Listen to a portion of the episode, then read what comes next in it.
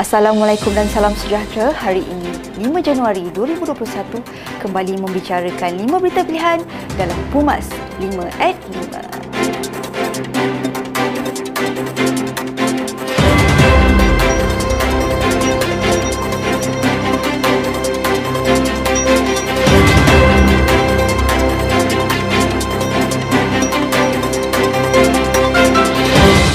Pertemuan Presiden AMNO Datuk Seri Dr. Ahmad Zaid Hamidi bersama dengan ketua-ketua AMNO bahagian seluruh Malaysia di Ibu Negara pagi tadi dijadikan alternatif kepada Convention Parti.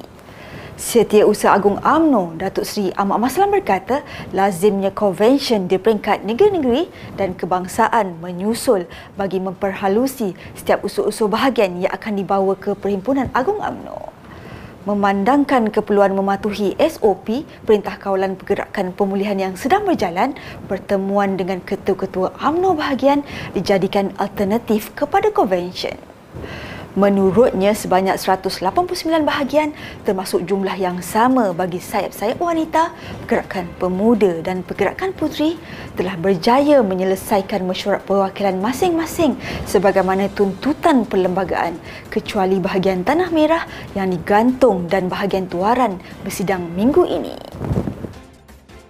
UMNO mengambil keputusan meminta pilihan raya umum yang ke-15 disegerakan agar mandat rakyat dapat dikembalikan bagi memilih kerajaan yang lebih stabil. Presidennya Datuk Seri Dr. Ahmad Zaid Hamidi berkata kerajaan yang stabil penting dalam memulihkan ekonomi negara terutamanya untuk menarik dan mengekalkan pelaburan langsung asing. Yakin Suruhanjaya Pilihan Raya mempunyai SOP mengikut piawaian yang ditetapkan Kementerian Kesihatan sepanjang Pilihan Raya Umum yang ke-15 diadakan. Lebih 30 negara sudah mengadakan pilihan raya sepanjang pandemik COVID-19 dan terakhir ialah pemilihan Presiden Amerika Syarikat yang diadakan dengan SOP yang ketat.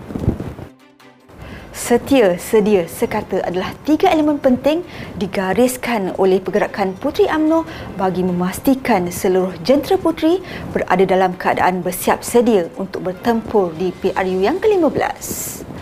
Ketua Pergerakan Puteri UMNO Negeri Pulau Pinang, Setiahawa Abu Hassan berkata ianya adalah membuktikan kesungguhan puteri untuk melihat UMNO terus dipandang tinggi, dihormati serta mampu mendominasi kerajaan pada pilihan raya umum yang ke-15 nanti. Beliau yang juga penolong bendahari Puteri AMNO Malaysia mencadangkan agar golongan muda diberi ruang dan peluang sebagai calon dalam pilihan raya umum yang ke-15 nanti. Bendahari Puteri AMNO Malaysia mencadangkan agar golongan muda diberi ruang dan peluang sebagai calon dalam pilihan raya umum yang ke-15 nanti. Calon winnable candidate perlu diketengahkan sebagai calon bagi memastikan mereka dapat menjadi suara orang muda di parlimen dan negeri beri kepercayaan kepada pemimpin untuk tentukan arah tujuh parti, UMNO perlu selamanya mendakap suara rakyat kerana itulah asas UMNO sejak dahulu lagi. Ahli Majlis Kerja Tertinggi UMNO, Datuk Seri Rizal Marikan Nine American berkata, UMNO merupakan tunjang barisan nasional perlu kekal kukuh dan berpadu serta perlu dilihat relevan setelah melalui detik suram selama 22 bulan pasca Pilihan Raya Umum yang ke-14. UMNO merupakan sebuah parti yang cukup besar jasa dan nilainya. Perjuangan UMNO iaitu muafakat ahli dan nilai perjuangan UMNO terletak kepada kesetiaan ahli terhadap parti.